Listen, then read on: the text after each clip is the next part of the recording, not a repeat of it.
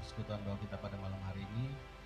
Mari kita siapkan hati kita, kita siapkan segenap kehidupan kita. Kita mau datang kepada Tuhan, baik Bapak Ibu Saudara yang ada di sini maupun yang ada di rumah yang bersama-sama menyaksikan live streaming persekutuan doa kita pada malam hari ini.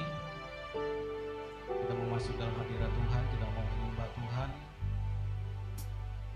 Kita tahu bahwa Dia adalah Allah yang turut bekerja dalam segala sesuatu untuk mendatangkan kebaikan bagi segenap kehidupan kita. Dia Allah yang sanggup untuk mengatasi setiap masalah-masalah kita, persoalan yang kita hadapi. Dia Allah yang menjadi sumber kita. Haleluya, haleluya Yesus. Terima kasih Tuhan.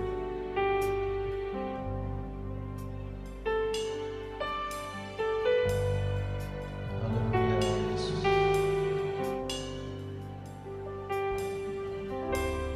Allah Tuhan bekerja dalam segala perkara. Allah berkuasa mengatasi segalanya. Yesus sanggup atasi semua masalahku. Yesus lebih besar dari segalanya. Allah turut bekerja, haleluya. Allah turut bekerja dalam segala perkara. Allah berkuasa mengatasi segalanya. Yesus sanggup atasi semua masalahku. Yesus lebih besar dari segalanya. Yesus lebih besar.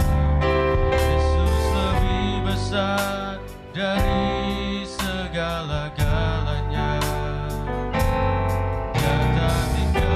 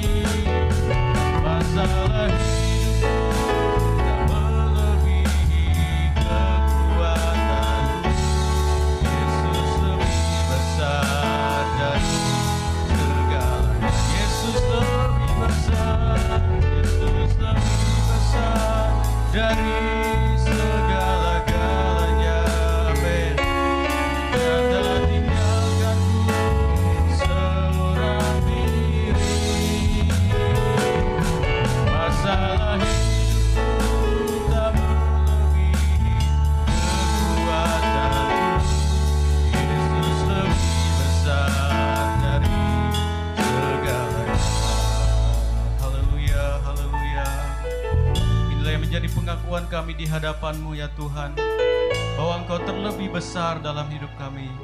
Engkau lebih besar dari setiap persoalan, dari setiap permasalahan yang kami hadapi ya Tuhan.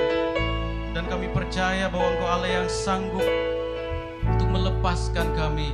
Engkau Allah yang sanggup untuk mengatasi segala-galanya dalam hidup kami ya Tuhan. Ini hidup kami ya Tuhan, kami bawa di hadapan-Mu. Kami persembahkan segenap kehidupan kami sebagai persembahan yang hidup, yang berkenan di hadapan Tuhan. Haleluya, haleluya. Terima kasih Tuhan. Haleluya, haleluya. Yesus kami sembah.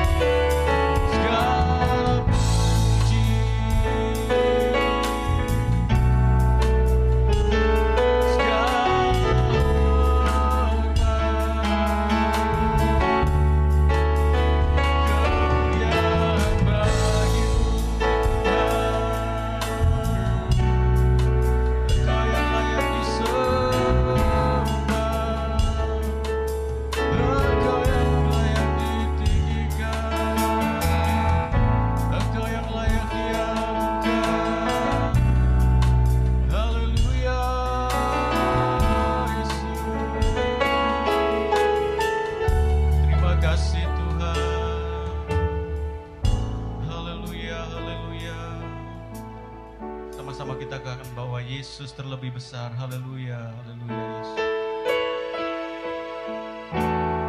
Yesus lebih besar dari segala-galanya. Amin, haleluya. Dia tak tinggalkanku seorang diri. Masalah hidupku tak melebihi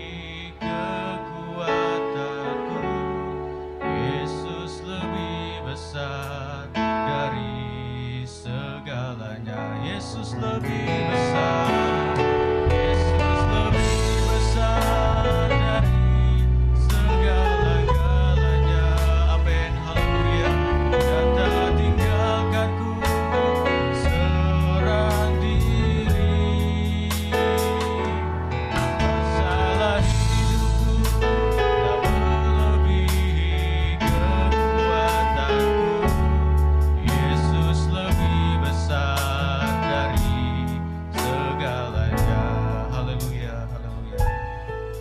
Nanti dengan kasih Kristus, Ibu Emi akan membawa kita di dalam doa. Haleluya, haleluya Yesus. Terima kasih Tuhan, terima kasih. Haleluya, haleluya Yesus. Haleluya, haleluya. Segala puji syukur Tuhan kami naikkan di hadapan-Mu, karena Engkau begitu baik dalam kehidupan kami. Kalau kami boleh ada sebagaimana kami ada sampai hari ini Tuhan, itu semua oleh karena kasih, kemurahan, dan kebaikan-Mu. Ya Bapa, kami juga berdoa buat saudara-saudara kami yang masih dalam perjalanan. Kiranya Engkau hantarkan mereka sampai ke tempat ini Tuhan dalam keadaan tidak kurang suatu apapun. Biarlah kami boleh bersama-sama untuk memuji, memuliakan nama-Mu. Tuhan, kami juga berdoa buat ibadah ini Tuhan, dari awal, pertengahan, dan akhirnya kami letakkan dalam tangan-Mu.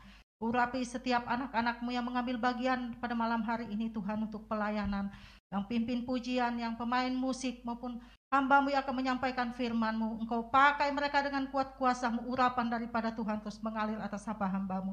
Kami juga meletakkan Tuhan jalannya ibadah kami ke dalam tangan-Mu. Biarlah Tuhan Kau beracara di tengah-tengah kami. Engkau kuasai setiap hati kami. pikiran kami, bahkan kehidupan kami, kami mau letakkan dalam tangan-Mu. Karena kami yakin percaya kami punya Tuhan yang besar, yang sanggup menolong dalam setiap kehidupan kami. Apapun pergumulan kami saat ini, Tuhan, kami percaya bahwa Engkau Allah yang sanggup menolong dan memberikan yang terbaik. Terima kasih Tuhan, kami letakkan ibadah kami hanya di dalam nama Tuhan Yesus Kristus, Tuhan Juru Selamat kami yang hidup. Haleluya, amin. Nama Tuhan, masih tetap tinggal berdiri, kita mau memuji Tuhan, amin. Puji Tuhan, bahwa serta dengan Allah kita dapat melakukan perkara yang besar. Haleluya. Serta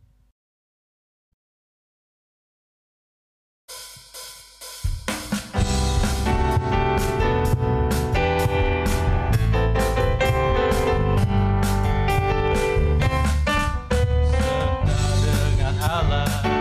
kita lakukan perkara yang besar.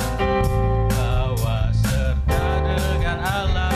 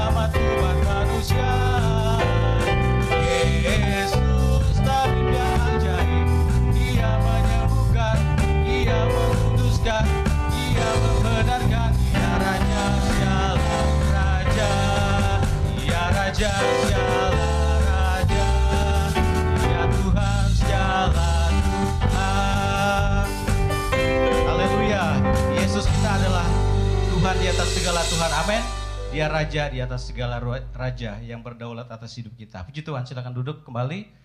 Kita akan mendengarkan kebenaran firman Tuhan. Selanjutnya saya serahkan kepada Bapak Wakil Gembala.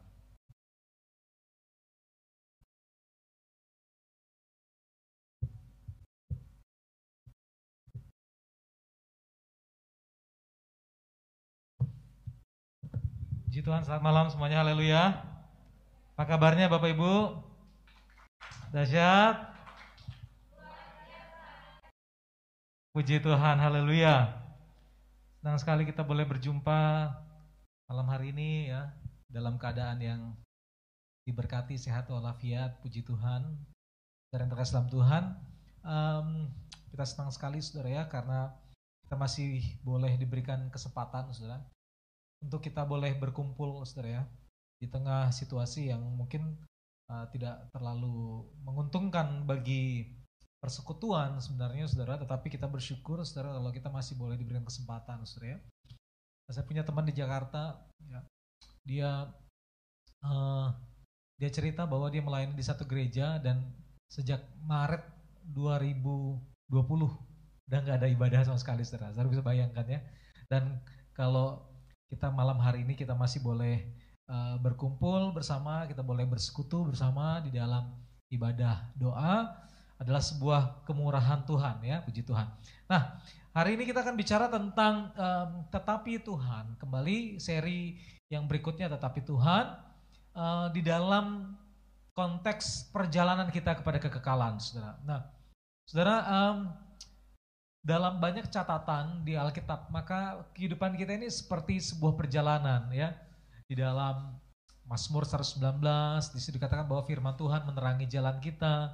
Amsal 4 ayat 18, di situ dikatakan bahwa jalan hidup orang benar.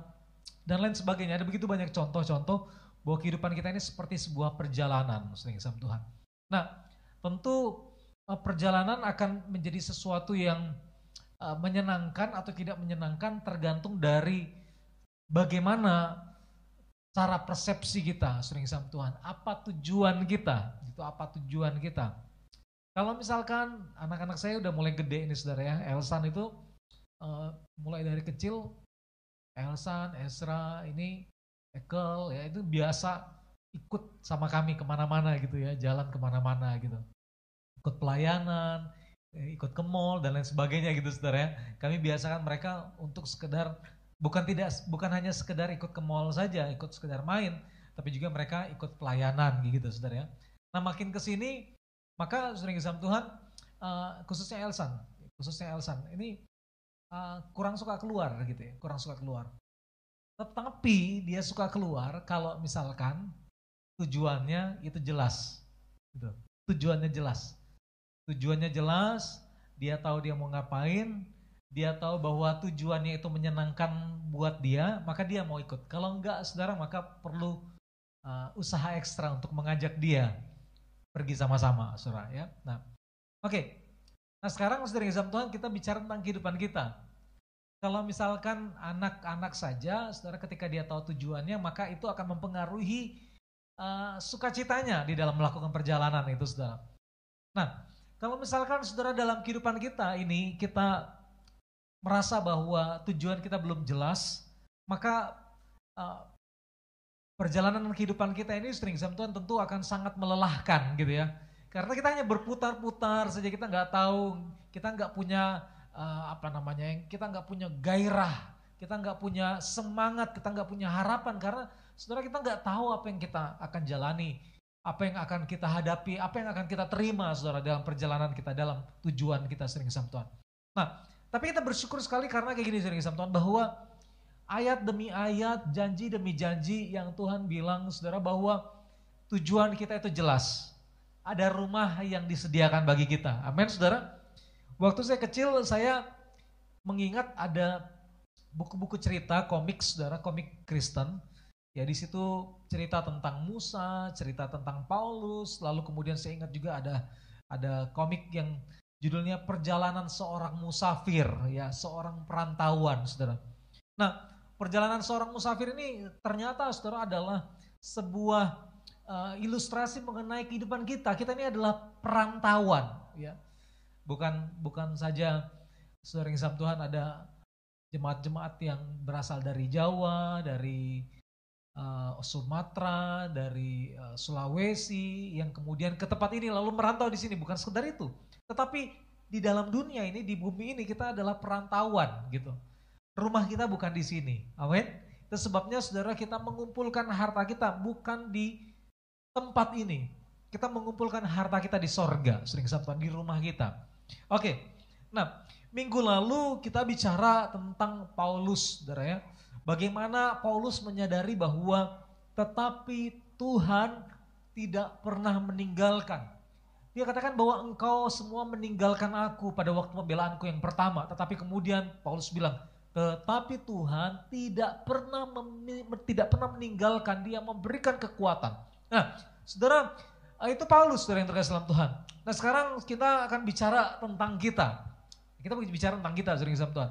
Nah, saya senang sekali karena saudara Tony tadi mengajak kita menyanyikan 3 lagu yang Pertama bicara tentang Allah turut bekerja di dalam segala sesuatu, ya, dia tidak pernah tinggalkan kita. Lalu kemudian lagu yang kedua bahwa serta dengan Allah.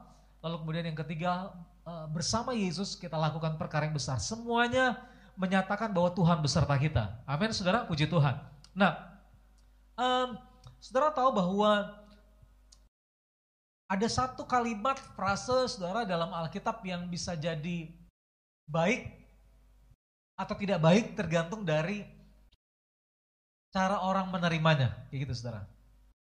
Kalau misalkan sering Zam Tuhan ada seseorang bayi yang baru lahir, lalu kemudian kita katakan frase ini, selamat kepada orang tuanya, katakanlah seperti itu sering Zam Tuhan, atau kepada anak yang baru ulang tahun, selamat hari-hari kamu sedang dihitung, gitu. Hari-hari kamu sedang dihitung. Kira-kira itu ucapan selamat yang positif atau negatif, saudara? Kesannya negatif ya, hari-hari kamu lagi dihitung gitu. Itu sebabnya kayak kemarin si Jeffrey kan dibilang selamat ulang tahun gitu ya, bertambah umur, bukan bertambah, tambah berkurang justru, kurang 1 tahun lagi gitu ya kan Jeff ya. Ya, puji Tuhan ya. Berapa? 25 tahun ya? Ya puji Tuhan. Tergantung mau jawab gimana, apakah saya sudah 25 tahun atau saya sisa 25 tahun gitu kan. Nah, saudara terkasih dalam Tuhan. Oke. Jadi saudara itu angka. Nah, Tuhan bilang gini sering sama Tuhan. Firman Tuhan katakan begini di dalam Mazmur bahwa ajar kami menghitung hari-hari kami. Tetapi sebenarnya sering sama Tuhan bukan saja Daud itu meminta Tuhan untuk saudara untuk memberikan kepada dia kemampuan untuk menghitung hari-hari, tetapi dia juga mengetahui bahwa Tuhan juga menghitung hari-hari dia. Coba kita lihat sama-sama di dalam Mazmur 139 ayat yang ke-14 sampai dengan ayat yang ke-16. Mazmur 139 ayat 14 sampai dengan ayat yang ke-16. Firman Tuhan di dalam Mazmur 139 ayat 14 sampai 16, saya bacakan bagi kita sekalian, saudara ya. Atau kita baca saja sama-sama ya. 1, 2, 3. Aku bersyukur kepadamu oleh karena kejadianku dahsyat dan ajaib. Ajaib apa yang kau buat dan jiwaku benar-benar menyadarinya. Tulang-tulangku tidak terlindung bagimu ketika aku dijadikan di tempat yang tersembunyi dan aku direkam di bagian-bagian bumi yang paling bawah. Matamu melihat selagi aku bakal anak dan dalam kitabmu semuanya tertulis. Hari-hari yang akan dibentuk sebelum ada satupun dari padanya. Puji Tuhan. Nah puji Tuhan. Nah saudara perhatikan sama-sama ada kalimat, ada kata-kata di sini dikatakan hari-hari yang akan dibentuk. Saudara. Ada hari-hari yang katakan sering sama Tuhan yang Tuhan bentuk bagi setiap kita, yang Tuhan persiapkan bagi kita, saudara. Hari-hari yang firman Tuhan katakan di sini tadi ya bahwa sebelum kita jadi anak pun, saudara Tuhan udah perhatikan. Nah ini tentu punya hubungan yang sangat erat dengan Mazmur 37. Bahwa Tuhan menetapkan langkah-langkah orang benar. Ya. Di sini dikatakan bahwa hari-hari kita diperhatikan oleh Tuhan. Amin saudara? Itu sebabnya kita mempercayai bahwa setiap hari itu adalah harinya Tuhan. Saudara. Setiap hari adalah kesempatan untuk kita mengalami Tuhan. Bapak ibu saudara-saudara yang terkasih dalam Tuhan. Oke ya? Nah jadi sudah bisa lihat sama-sama bahwa di sini dikatakan bahwa setiap hari kita itu diperhatikan oleh Tuhan. Nah kalau kita memperhatikan sering-sering Tuhan mengenai Paulus sekarang. Minggu lalu kita belajar tentang Paulus. Saya ingin saudara kita flashback sejenak mengenai Paulus saudara. Paulus ini sering-sering Tuhan dikatakan bahwa dia mengalami begitu banyak hal, kapal karam, dilempari, dirajam, dicambuk, dan lain sebagainya. Nah, salah satu peristiwa yang dialami oleh Paulus dicatat di dalam 2 Korintus pasal yang ke-12 ayat 2 sampai dengan 4. Dikatakan seperti ini, aku tahu tentang seorang Kristen 14 tahun yang lampau, entah di dalam tubuh aku tidak tahu, entah di luar tubuh aku tidak tahu, Allah yang mengetahuinya. Orang itu tiba-tiba diangkat ke tingkat yang ketiga dari sorga. Aku juga tahu tentang orang itu, entah di dalam tubuh, entah di luar tubuh, aku tidak tahu. Allah yang mengetahuinya. Ia tiba-tiba diangkat ke Firdaus dan ia mendengar kata-kata yang tak terkatakan, yang tidak boleh diucapkan manusia. Nah, Bapak Ibu saudara-saudari yang terkasih dalam Tuhan, jadi saudara bisa lihat sama-sama bahwa ada sebuah kesaksian yang disampaikan oleh Paulus mengenai orang itu. Saudara. Nah siapa ini? Istri Inggrisam Tuhan. Nah kalau kita telusuri bersama-sama mengenai orang ini saudara, berdasarkan penafsiran Istri Inggrisam Tuhan, ada sebuah catatan di dalam Kisah Rasul pasal 14 ayat yang ke-19. Kisah Rasul 14 ayat 19 saya bacakan bagi kita. Tetapi datanglah orang-orang Yahudi dari Antioquia. Ya, saudara, Antioquia ini adalah satu tempat di mana orang Kristen pertama kali disebut orang Kristen, saudara, di Antioquia namanya, saudara. Nah, orang-orang Yahudi dari Antioquia, Ikonium, dan mereka membujuk orang banyak itu memihak mereka. Lalu, perhatikan sama-sama, mereka melempari Paulus dengan batu dan menyeretnya keluar kota karena mereka menyangka bahwa ia telah mati, saudara. Ini saya katakan tadi, saudara, dirajam. Nah, dalam hukum Yahudi, sering Islam Tuhan, maka zina, hukuman yang pantas bagi pezina ada dirajam, saudara, sama seperti wanita yang saudara tahu yang berzina. Lalu kemudian hukuman apalagi yang diberikan kepada orang-orang seperti apa hukuman dirajam itu sering sama Tuhan, yaitu kepada orang-orang saudara yang dianggap saudara itu apa istilahnya, tidak menghormati Tuhan, tetapi dalam hal yang lebih dalam lagi sering sama Tuhan. Nah, pelayanan Paulus dianggap saudara sebagai sesuatu yang tidak menghormati Tuhan. Nah, kira-kira seperti itu sering hisap Tuhan. Nah, sehingga kemudian saudara hukumannya adalah dirajam. Nah, hukuman rajam itu sering hisap Tuhan itu sampai mati, saudara. Nah, kalimat di ayat pasal 14 ayat 19 tadi dikatakan bahwa mereka menyeret keluar kota karena mereka menyangka bahwa ia telah mati. Nah, saudara Islam Tuhan, dalam beberapa penafsiran dikatakan bahwa memang sebenarnya ini Paulus sudah mati suri, saudara. Dan pada waktu dia mati suri inilah dia dibawa, saudara, kepada pengalaman di dalam 2 Korintus pasal yang ke-12 tadi. Ketika dia dibawa, saudara, ke tingkat ketiga dari sorga, sering Islam Tuhan. Ada beberapa penafsiran saya pernah sampaikan ini bahwa tingkat yang dimasukkan dengan tingkat sorga ini sering Islam Tuhan. Ya, ini berdasarkan penafsiran yang saya pernah pelajari, saudara. Dalam bahasa Inggris, sorga itu heaven, ya. Nah, kata heaven ini sering disebutkan dalam bahasa Indonesia itu bisa diterjemahkan dengan sorga, tapi juga bisa diterjemahkan dengan kata langit, gitu ya. Jadi langit tingkat pertama, langit tingkat kedua, langit tingkat ketiga sering disebutkan. Nah, langit tingkat pertama itu apa? Dipercaya itu adalah saudara di atas cakrawala, gitu, di atas cakrawala. Tingkat kedua di atas atmosfer, saudara, di mana ada bintang-bintang dan lain sebagainya, sering disebutkan. Dan yang ketiga adalah sorga, ya, saudara. Oke, nah kita tidak akan terlalu mendalami akan hal itu, sering disebutkan Tuhan. Tapi kita perhatikan sama-sama bahwa Paulus, saudara, Paulus dia pernah namanya sering disebutkan Tuhan mengalami, saudara, yang namanya saudara pengalaman yang begitu supranatural seperti yang ditulis dalam 2 Korintus pasal yang ke-12 tadi, sering disebutkan Tuhan. Ya, bagaimana saudara dia diangkat ke tingkat ketiga dari sorga. Nah, Bapak Ibu saudara-saudari yang terkasih dalam Tuhan, ini adalah sebuah, kalau boleh saya katakan saudara Islam Tuhan, ini adalah sebuah kilasan yang begitu manis, saudara, mengenai apa yang akan dicapai oleh Paulus, saudara. Itu sebabnya kemudian sering Islam Tuhan dalam 2 Timotius pasal yang ke-4 ayat yang ke-6, saudara, ketika di dalam masa daripada menjelang kematiannya, saudara, Paulus bisa berkata sering Islam di dalam 2 Timotius pasal 4 ayat yang ke-6 bahwa darahku sudah mulai dicurahkan sebagai persembahan dan saat kematianku sudah dekat. Tetapi kemudian dia tidak melihat kematian sebagai sesuatu yang menakutkan, saudara. Dia justru melihat kematian sebagai sebuah berkat. Ada amin, saudara? Ya. Kayaknya masih ragu-ragu kalau ngomong amin, ya. Mati adalah berkat ini, saudara. Nah, sering Islam Tuhan, kenapa seperti itu? Karena kemudian saudara tentu ingat satu ayat yang dikutip oleh Ahok dalam Filipi pasal 1 ayat 21. Ya, saudara tentu ingat ayat ini, mari kita baca sama-sama, saudara. Filipi pasal yang ke-1, ayat yang ke-21 sampai dengan 23. Ya, kita bacakan sama-sama 1, 2, 3.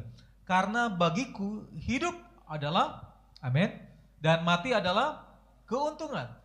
Tetapi jika aku harus hidup di dunia ini, itu berarti bagiku bekerja memberi buah.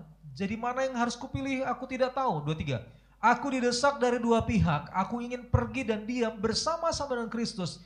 itu memang jauh lebih baik. Haleluya, saudara. Katakan amin. Puji Tuhan, ini firman Tuhan ya, kali ini ya, saudara ya. Nah, saudara bisa melihat bahwa Tuhan memberikan seperti sebuah kilasan dalam kehidupan Paulus. Bagaimana situasi kondisi di sorga, Tuhan. Sehingga ketika di menjelang kematiannya, dia bisa melihat saudara bahwa ini adalah sebuah transisi perpindahan, saudara. Sebuah perpindahan dari dunia di mana dia hanya merantau saja ke tempat rumahnya yang adalah Tuhan, tempat yang sesungguhnya. Dari kefanaan kepada kekekalan. Nah, Bapak Ibu, saudara-saudari yang terkasih dalam Tuhan. Jadi kita melihat bersama-sama bahwa di sini Tuhan, Paulus melihat kepergian, hari kepergiannya, hari keberangkatannya, hari kematiannya Tuhan adalah sesuatu yang menggembirakan. Hari ini si pengerja yang pengerja kita yang cowok yang namanya Ishak, saudara, dia mungkin sampai nanti sebentar malam Tuhan. Nah, saya pikir dia kemarin dia nyampe. Ternyata hari ini baru nyampe. Karena kemarin saya lihat di story-nya dia di Facebook, saya lihat sudah di airport. Ya.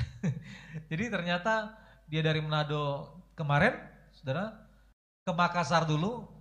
Itu saya nggak ingat ya, kalau nggak salah sore atau siang gitu. Pesawatnya dari Manado ke Makassar, saudara.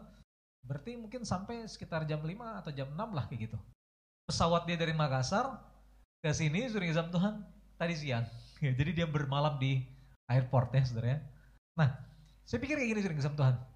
Salah satu hal yang paling membahagiakan orang-orang seperti Ishak yang harus melewati transit yang cukup lama adalah mendengar pengumuman. Ya, bahwa pesawat ini, nomor penerbangan ini, silakan masuk ke gerbang ini dan sebagainya. Karena akan berangkat. Gitu kan? Betul kan saudara ya? Kalau saudara yang pernah saudara menunggu cukup lama, saudara, maka itu adalah sesuatu yang menggembirakan. Akhirnya gitu ya, setelah lama nungguin akhirnya, saya berangkat juga gitu ya. Nah, saya ingat Tuhan, salah satu gembala, waktu ibadah penghiburan daripada almarhum papi ya, Bapak Gembala, saudara. Nah, waktu di salah satu ibadah penghiburan atau ucapan syukur, saya lupa tepatnya Tuhan, tetapi kemudian dia ngajakin saya, ayo saya mau nyanyi dulu setelah ibadah kebaktian. Lalu dia nyanyi gini, saya ingin bertemu dengan Yesus, saya ingin memandang wajahnya, saya capek berjalan katanya. Dalam dunia yang fana, saya ingin bertemu dengan dia. Ya. Nah Tuhan, saya melihat bahwa di satu sisi kelihatannya bahwa ini apakah benar-benar dia emang udah capek kayak gitu ya.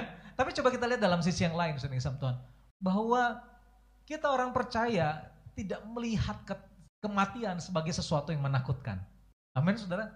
Karena bagi kita, Tuhan, bahwa kematian itu bukanlah akhir. Kematian itu adalah, saudara, sebuah transisi, saya katakan tadi, perpindahan dari fana kepada kekal, dari perantauan kepada rumah kita. Haleluya, saudara. Tentu saudara ingat Tuhan di dalam Yohanes 14. Tuhan bilang jangan gelisah hatimu. Ya, di rumah banyak tempat tinggal. Amin. Di rumah Bapakku banyak tempat, saudara. Itu kata firman Tuhan. Nah, jadi banyak orang ternyata Tuhan yang gelisah.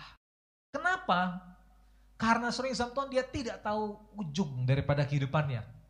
Karena dia tidak tahu Tuhan kemana dia akan pergi. Itu sebabnya ketika seseorang diperhadapkan dengan kematian, ada orang yang gak mau mati Tuhan. Kenapa? Karena dia takut menghadapi kematian. Nah, tapi kalau kita melihat sama-sama bahwa Paulus, para rasul, dan bahkan begitu banyak orang-orang percaya, orang-orang yang beriman, saudara, ketika dia menyadari akan hal ini Tuhan, bahwa kematian bukanlah sebagai sesuatu yang menakutkan. Haleluya, saudara. Puji Tuhan. Nah, ini kok hari ini kok kayak ibadah pemakaman gitu ya, saudara. Oke. Nah, saudara, saya ingin Tuhan menghubungkan ini dengan tema kita, saudara ya. Tema kita. Coba kita lihat dulu, saudara, mengenai kepergian di dalam Lukas pasal 9 ayat 30 sampai 31. Ya. Dan tampaklah dua orang berbicara dengan dia, yaitu Musa dan Elia. Keduanya menampakkan diri dalam kemuliaan dan berbicara tentang tujuan kepergiannya, kepergian Yesus ya, yang akan digenapinya di Yerusalem. Nah, saudara perhatikan kata kepergian. Kalau dalam bahasa Inggris ini sering disamakan, ini departure nih saya. Kalau saudara ke airport ada arrival ya, arrival, lalu kemudian ada yang namanya departure gitu saudara ya. Ada kedatangan, ada kepergian. Nah, kata kepergian di sini ternyata sering disebut Tuhan di dalam bahasa aslinya saudara itu memiliki makna exodus. Nah, saudara, apa itu exodus? Nah, kalau dalam bahasa Inggris saudara, kitab kedua dalam perjanjian lama itu adalah Keluaran. Bahasa Inggrisnya adalah exodus. Nah, penekanan kitab Keluaran itu adalah orang Israel yang keluar dari Mesir menuju ke tanah perjanjian. Nah, apakah ini kabar buruk atau kabar baik? Tentu ini bicara tentang kabar baik, Bapak Ibu, saudara-saudari. Kepergian daripada Yesus adalah kabar baik. Kepergian daripada orang-orang percaya adalah kabar baik. Kenapa? Saudara, firman Tuhan bilang kayak gini, sering disebut Tuhan, bahwa Yesus adalah kebangkitan yang sulung. Jadi kepergian Yesus, kematian Yesus dengan sabtu lalu kemudian dia bangkit saudara, itu menjadi jaminan kepada kita sekalian bahwa kepergian kita nanti saudara jangan buru-buru ya, jangan buru-buru ya. Kalau siapa tuh yang bilang aku ingin hidup 1000 tahun lagi, siapa tuh? Hairil Anwar ya, ya.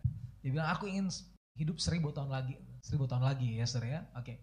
Nah sering sabtu, jangan buru-buru, jangan minta-minta mati juga gitu ya.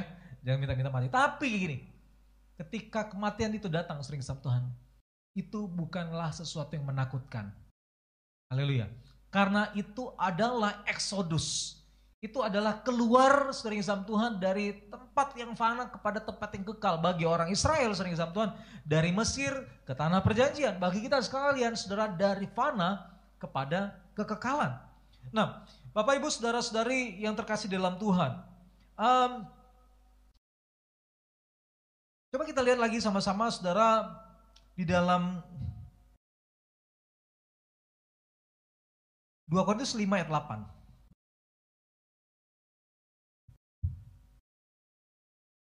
2 Korintus 5 ayat yang ke-8.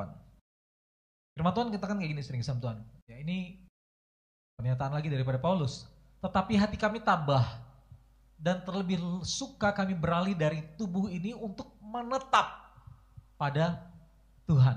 Ya, ini sama dengan lagu yang tadi dinyanyikan oleh pendeta tadi sering sama Tuhan. Saya ingin berjumpa dengan Yesus. Nah, kata menetap ini saudara di dalam bahasa aslinya itu memiliki makna saudara, kata menetap ini ya, memiliki makna rumah atau negeri sering sama Tuhan ya. Jadi saudara lihat sama-sama bahwa 2 Korintus 5 ayat 8 ini sering sama Tuhan dikatakan bahwa beralih dari kemah, kalau saudara lihat konteksnya, dari kemah, dari perantauan ini ke rumah yang kekal. Ya.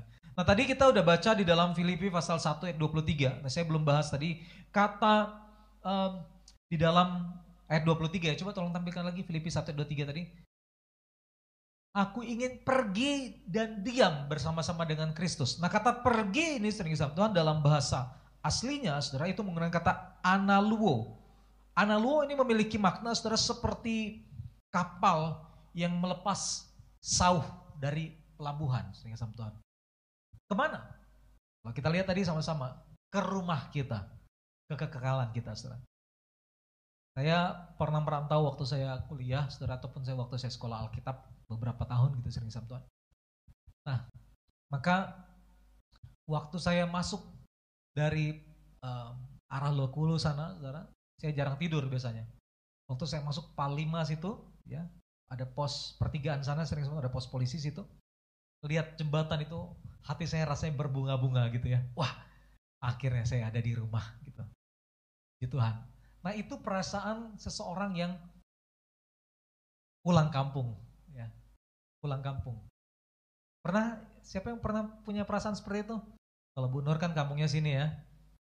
Bu Nur pernah ke Kutai Barat ya. Tinggal Kutai Barat. Mungkin waktu masuk pertama kali, akhirnya sampai Tenggarong. Ya. Bu Selviani waktu pulang kampung lama nggak di Toraja? Nah pasti waktu pulang tiba di rumah itu kayaknya wah gitu ya, berbunga-bunga hatinya. Kumanalu dan sebagainya sering sama Tuhan, waktu pulang ke Sumatera dan sebagainya. Saya rasa ada rasa berbunga-bunga. Nah kenapa kemudian banyak orang yang takut akan kematian? Tuhan kalau boleh tolong Tuhan jangan sampai saya mati gara-gara corona. Banyak kan yang berpikiran seperti ini kan? Ya saudara, banyak kayaknya yang berpikiran seperti ini sering sama Tuhan. Kalau kita paham bahwa hari-hari kita dihitung oleh Tuhan, mohon maaf, bukan berarti kemudian ini memiliki makna bahwa seperti Hizkia, kamu akan mati, hari-harimu sudah akan dihitung. Atau seperti kepada siapa lagi? Belsasar, ya. Mene-mene tekel ufarsin. Bahwa engkau sudah ditimbang, engkau sudah diukur kayak gitu ya.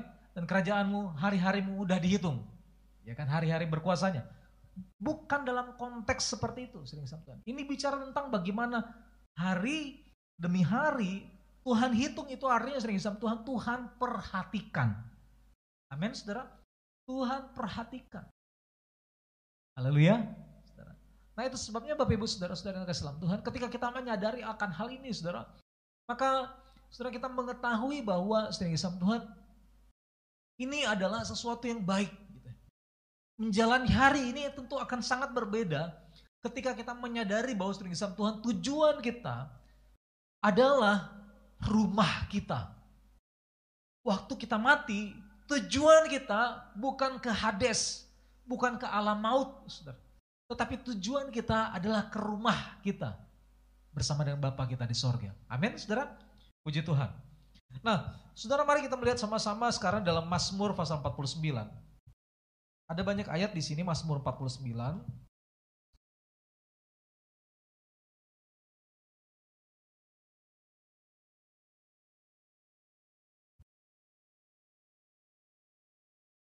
Oke. Mazmur 49. Nah, perikopnya judulnya kebahagiaan yang sia-sia. Saudara lihat ya, kebahagiaan yang sia-sia.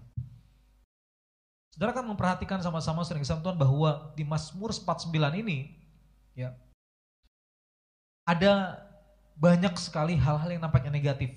Contoh ayat 6. Mengapa aku takut pada hari-hari celaka? Ya kan? Pada waktu aku dikepung oleh kejahatan pengejar-pengejarku. Coba kita loncat lagi saudara yang terkasih dalam Tuhan. Ayat 13. Tetapi dengan segala kegemilangannya manusia tidak dapat bertahan. Ia boleh disamakan dengan hewan yang dibinasakan. Inilah jalannya orang-orang yang percaya kepada dirinya sendiri. Ajal orang-orang yang gemar akan perkataannya sendiri. 15. Seperti domba mereka meluncur ke dalam dunia orang mati digembalakan oleh maut. Mereka turun langsung ke kubur perawakan mereka hancur. Dunia orang mati menjadi tempat kediaman mereka. Nah, mari kita baca sama-sama ayat 16 saudara. Ya, 1, 2, 3. Tetapi Allah akan membebaskan nyawaku dari cengkeraman dunia orang mati. Sebab ia akan menarik aku. Nah, Bapak Ibu saudara-saudara yang terkasih dalam Tuhan, ini ada dua kata selah di sini. Dua kata selah. Nah selah ini sering sama Tuhan saya pernah jelaskan bahwa ini adalah satu seperti brick gitu ya, seperti brick lah kalau saya bisa katakan seperti itu sering sama Tuhan.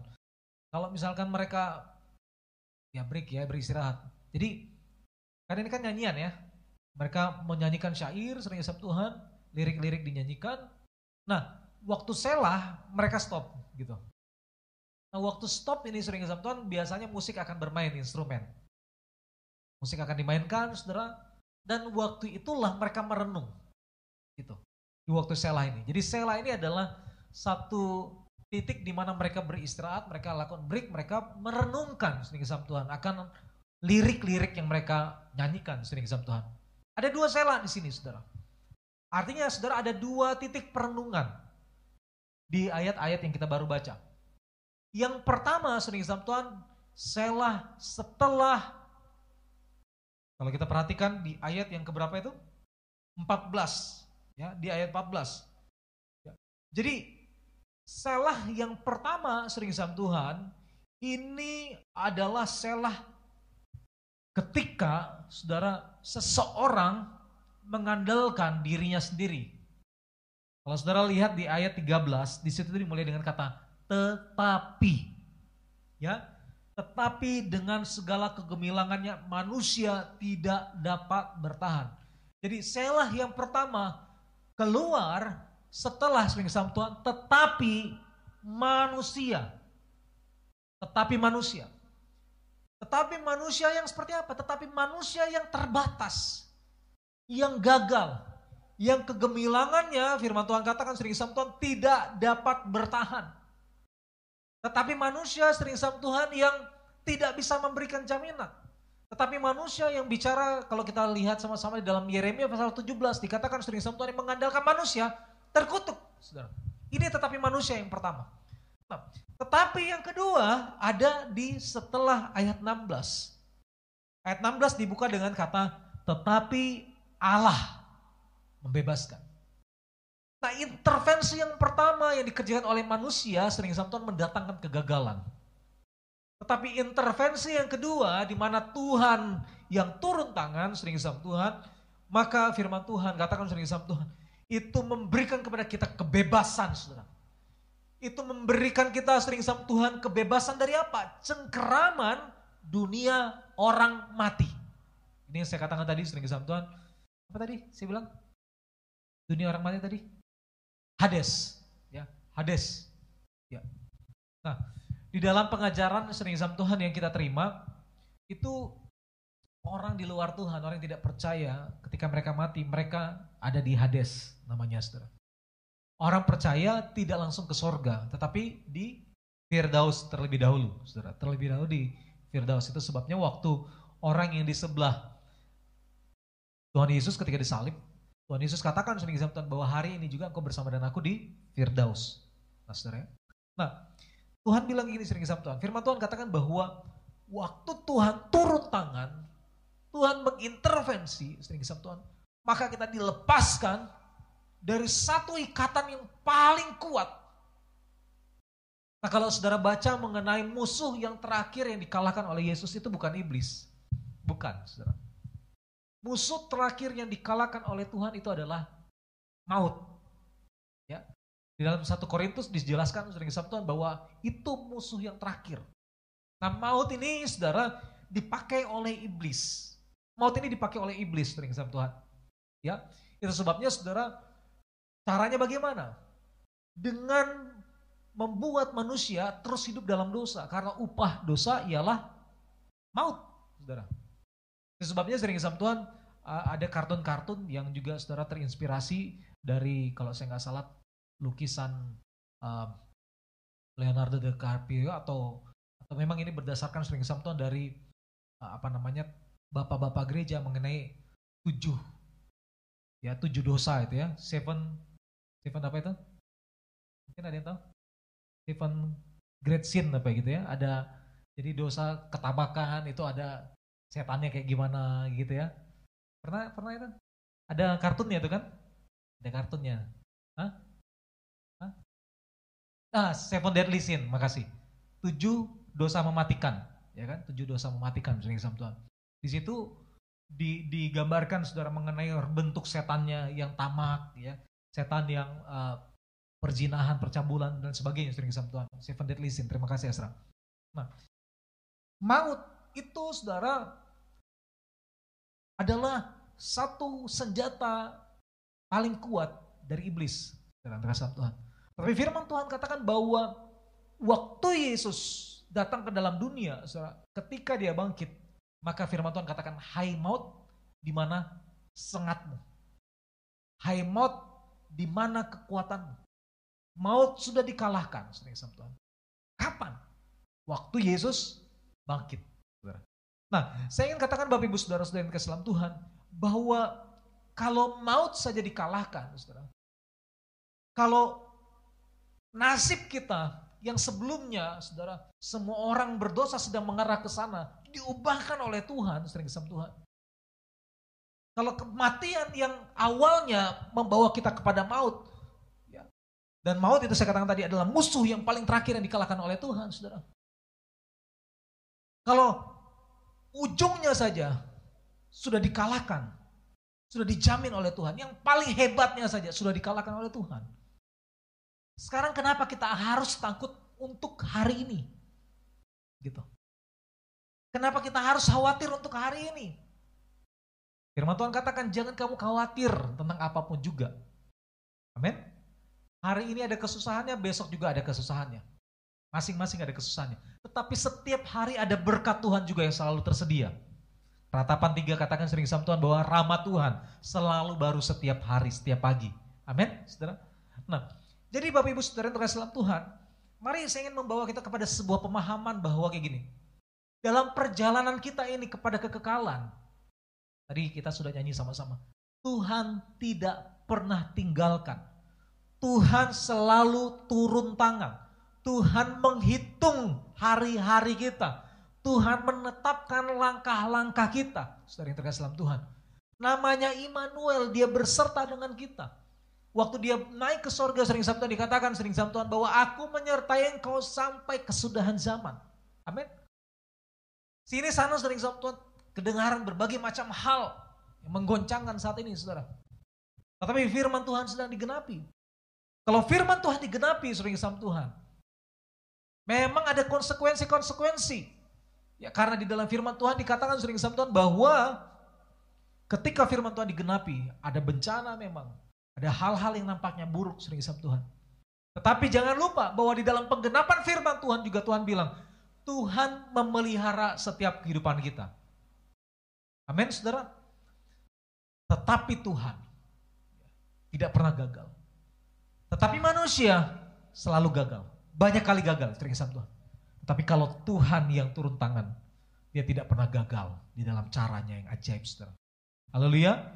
Nah, Bapak Ibu saudara-saudari yang terkasih dalam Tuhan, sekali lagi saya bukan khotbah pemakaman. Tetapi saya menyadari bahwa ada begitu banyak orang yang hari-hari ini dilanda dengan ketakutan. Nah, mari Bapak Ibu saudara-saudara yang kasih Tuhan, musuh itu sudah dikalahkan oleh Tuhan. Musuh sudah dikalahkan. Dan mari kita jalani hari-hari kita dengan penuh semangat. Kenapa? Karena kita punya hari depan yang jelas. Kita punya tujuan yang jelas. Haleluya, puji Tuhan. Tuhan Yesus memberkati. Mari kita menyembah Tuhan Allah kita, saudara. Saya mengajak kita mengambil posisi yang terbaik untuk menyembah, dan selanjutnya saya serahkan pada Ibu Channelie.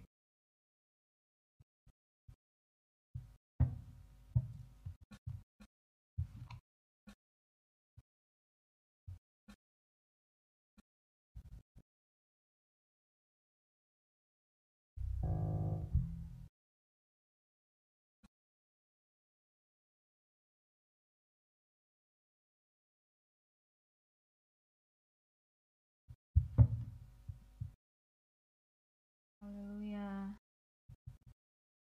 Haleluya. Terima kasih Tuhan. Terima kasih untuk firman-Mu. Kami masih boleh mendengar isi hati-Mu bagi kami Tuhan. Terima kasih Tuhan Yesus. Kami meresponi firman-Mu Tuhan. Dengan kami menaikkan pujian syukur kehadapan-Mu Tuhan. Sebab firman-Mu hidup, firman-Mu kekal, firman-Mu berkuasa. Firman-Mu yang menghidupkan setiap kami. Haleluya. Kalau kami ada sampai hari ini, hidup yang kami hidupi sampai hari ini hanya karena kemurahan Tuhan. Haleluya, haleluya. Terima kasih Tuhan. Haleluya, haleluya. Haleluya Yesus. Haleluya, haleluya. Terima kasih Tuhan, terima kasih Yesus. Kami boleh melihat melalui firman Tuhan bahwa sesungguhnya Engkau berada, Engkau pun rindu kami ada bersama dengan Engkau di sana. Tapi seperti Paulus boleh berkata, kalaupun Tuhan izinkan kami hidup, itu adalah kesempatan bagi kami untuk hidup berbuah, untuk hidup memuliakan Tuhan,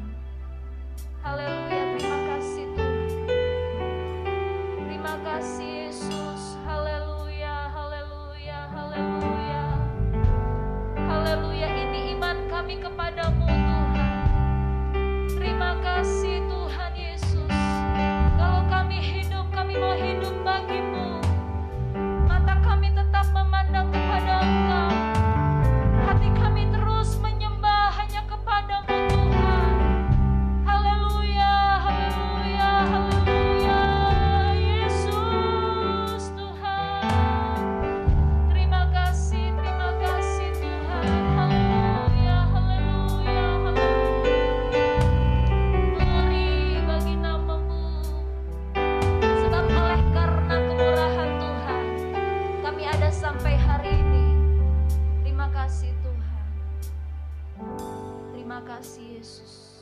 Haleluya, haleluya.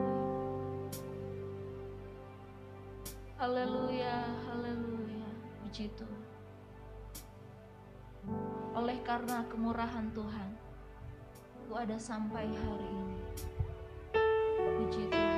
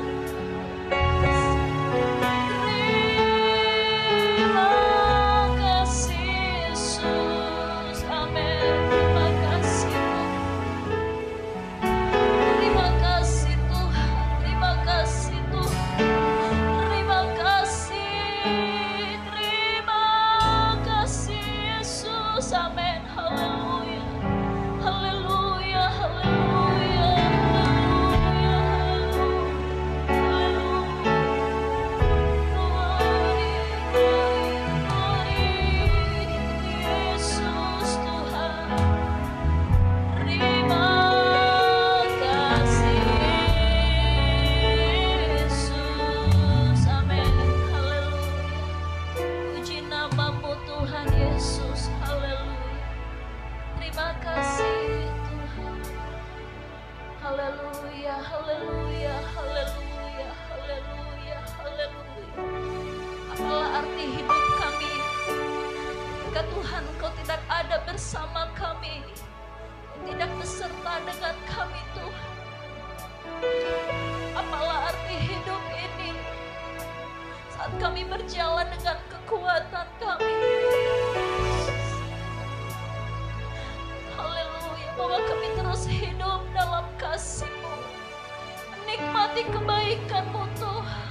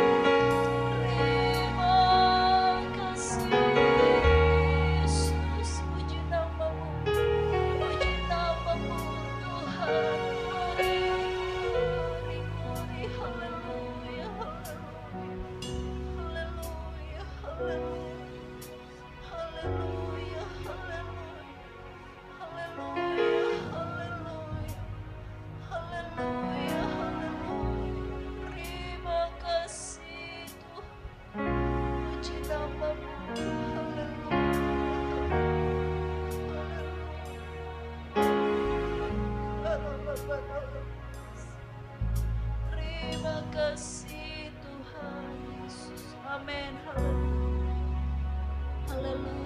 Puji nama Tuhan. Glory. Haleluya. Haleluya.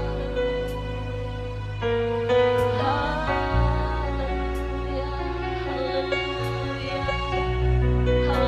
Haleluya. Haleluya.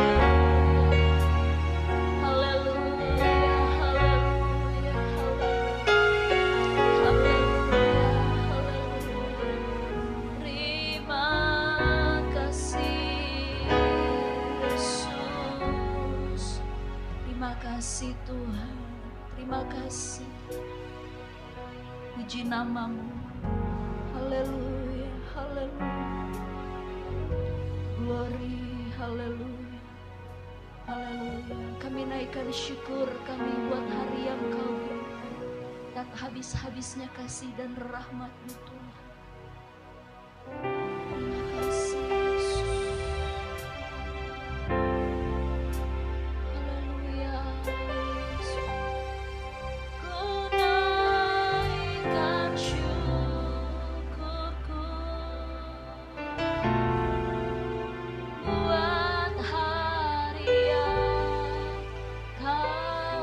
habis-habis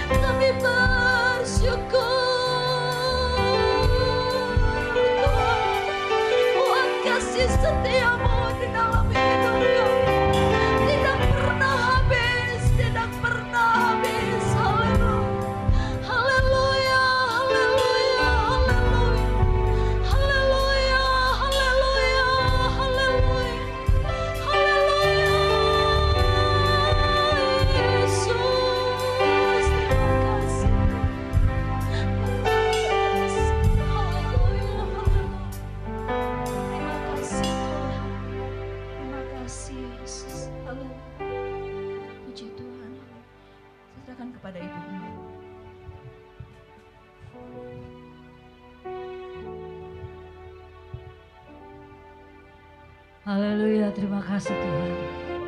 Terima kasih untuk kemurahan-Mu. Terima kasih buat kasih sayang-Mu. Terima kasih buat pimpinan-Mu. Terima kasih Tuhan bahwa Engkau selalu baik bagi kami. Terima kasih Engkau menghitung hari-hari kami. Sebabnya biarlah hari-hari kami yang kami akan jalani, kami isi dengan memuliakan Engkau. Kami isi dengan hal-hal yang baik. Kami isi dengan hal-hal yang menyenangkan hati-Mu Bapa. Terpujilah nama-Mu Bapa. Berkati hamba-hamba-Mu dan semua yang sudah ambil bagian di dalam pelayanan malam hari ini. Terpujilah nama-Mu Bapa yang sudah ambil bagian di dalam doa puasa, Tuhan berkati. Dan seberapa banyak yang Tuhan hadir pada malam hari ini di tempat ini dan juga yang mengikuti melalui live streaming, Tuhan berkati. Kami yakin Tuhan ada berkat yang istimewa Tuhan siapkan bagi kami. Terima kasih Tuhan, kami tidak perlu takut akan kematian. Karena kami tahu kematian adalah awal daripada kami hidup bersama-sama dengan Engkau Bapa. Dengan Tuhan Yesus di Firdaus kelak Bapa. Maka nanti ya Tuhan akan bersama-sama dengan Engkau dengan selama-lamanya. Puji nama-Mu Tuhan. Dari tempat ini kami juga berdoa ya Bapa. Bila ada anak-anak-Mu yang sakit, yang lemah, Tuhan lawati mereka. Celik mereka Tuhan. Baik yang ada di tempat tidur ataupun ya Tuhan yang bisa berjalan tapi kurang sehat. Yang ada di rumah sakit di mana saja Tuhan. Kau lawati mereka. Kau tolong mereka. Sembuhkan Tuhan dengan kuasa-Mu. Hamba-hamba Tuhan juga sembuhkan dengan kuasa-Mu Bapa. Puji Tuhan, kami juga teringat apabila ada anak-anak-Mu yang berulang tahun dalam kehidupan pribadi, Tuhan sudah tambahkan usia, yang berulang tahun pernikahan, Tuhan, Kau tilik mereka Tuhan. Biarlah mereka boleh menjalani hari-hari ke depan bersama-sama dengan Tuhan saja. Lebih dekat, lebih cinta Engkau, lebih mengenal Engkau Bapa. Terima kasih Yesus, terima kasih. Terima kasih Tuhan, terima kasih. Haleluya. Kami juga teringat ya Tuhan, untuk ibadah yang akan berlangsung, baik besok ada latihan-latihan, hari Minggu, ibadah subuh, pagi, dan sore, baik yang mengikuti di gereja, ataupun di rumah, Tuhan kiranya ada berkat yang indah yang khusus Kau sediakan. Puji Tuhan, kami mau beristirahat, kami mau tamatkan ibadah kami. Tuhan jaga lindungi dalam perjalanan daripada anak-anak-Mu di tempat ini ke rumah masing-masing. Tuhan sepanjang malam akan kami lewati ada dalam perlindungan Tuhan juga. Terpujilah nama-Mu Bapa, usaha pekerjaan mata pencarian daripada umat-Mu Tuhan berkati. Kehidupan rumah tangga keluarga Tuhan berkati. Haleluya, sesuai dengan janji firman-Mu. Bahwa Engkau juga akan membuka tingkap-tingkap langit ya Tuhan untuk memberkati dengan berkat yang berkelimpahan pada setiap anak-anak-Mu ya Tuhan yang tahu mengembalikan milik-Mu Bapa. Kami bersyukur ya Tuhan. Haleluya. Kami sudah berdoa dan kami tamatkan ibadah ini dalam nama Bapa, Putra dan Roh Kudus. Haleluya, mari saudara kita pulang bersama-sama dengan membawa berkat dari Tuhan Yesus Kristus. Haleluya, haleluya. Kita yang diberkati kita katakan amin. Puji Tuhan, selamat malam. Sampai jumpa saudara-saudara, hari Minggu kita ibadah 3 kali ya. Ada lagi pengumuman? Apabila ada keluarga-keluarga yang belum ambil kalender, saudara-saudara bisa hubungi saja Ropastory.